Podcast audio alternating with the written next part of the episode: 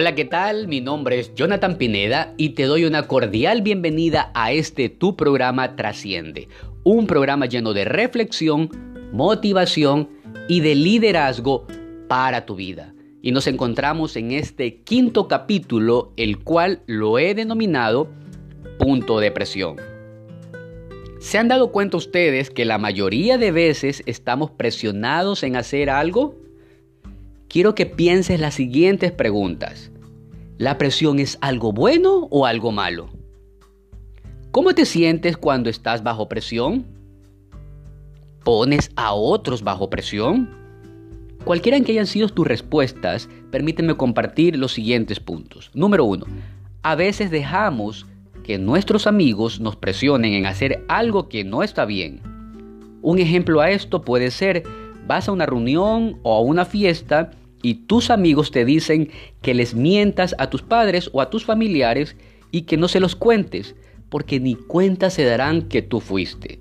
Además, si tú no vas, te la vas a perder y serás un tonto. O quizás eres presionado en hacer algo malo, destructivo, deshonesto, ofensivo con algún compañero de tu trabajo. Mi consejo para ti es: el que anda con sabios será sabio. Número dos. En ocasiones lo hacemos de forma intencionada porque es divertido. Y hagamos un alto a esto, porque no está bien. Dañamos y destruimos a otras personas. Número tres. Hay que estar alerta contra el mal. A veces creemos que nos las sabemos todas y andamos hechos los curiosos. Estos y otros puntos más te pueden llevar a sentirte presionado y en hacer algo incorrecto.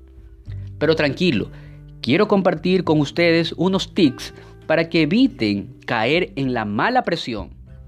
El número uno, mantengámonos alejados de las personas que nos pueden inducir a hacer el mal. En otras palabras, corran, huyan de las pasiones juveniles para no caer en tentación. Número dos, mantente alejado de situaciones, así como lo escuchaste, de situaciones que nos puedan inducir a caer en el mal.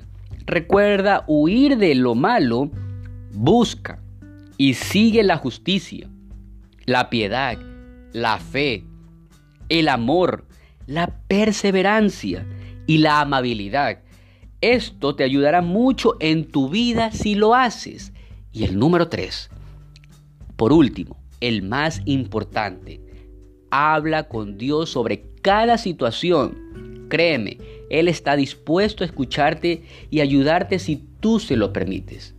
Solo que a veces nosotros somos lo que nos permitimos en poder crear una relación con Él para que nos pueda ayudar en nuestra vida. En conclusión, escúchame bien. Quizás hay cosas que te están presionando en hacerlas y tal vez estas no sean buenas para tu vida. Quizás te sientes muy presionado, desesperado, inquieto, te sientes mal. Tranquilo, tranquila. Yo también he pasado por lo mismo y sé que no es nada fácil. Pero hoy te digo, si tú realmente quieres tener una vida agradable delante de los demás, tienes que saber tomar buenas decisiones y no sentirte presionado por los demás. Recuerda que tu vida, tu valiosa vida, en manos de Dios, se las puedes dar. Y de seguro, Él te va a ayudar. Gracias por compartir, por escuchar de estos mensajes y reflexiones que estaré compartiendo contigo cada semana. Deseo tengas muchos éxitos y abundantes bendiciones y que no solo te vaya bien, sino excelente en tu diario vivir. Hasta una próxima.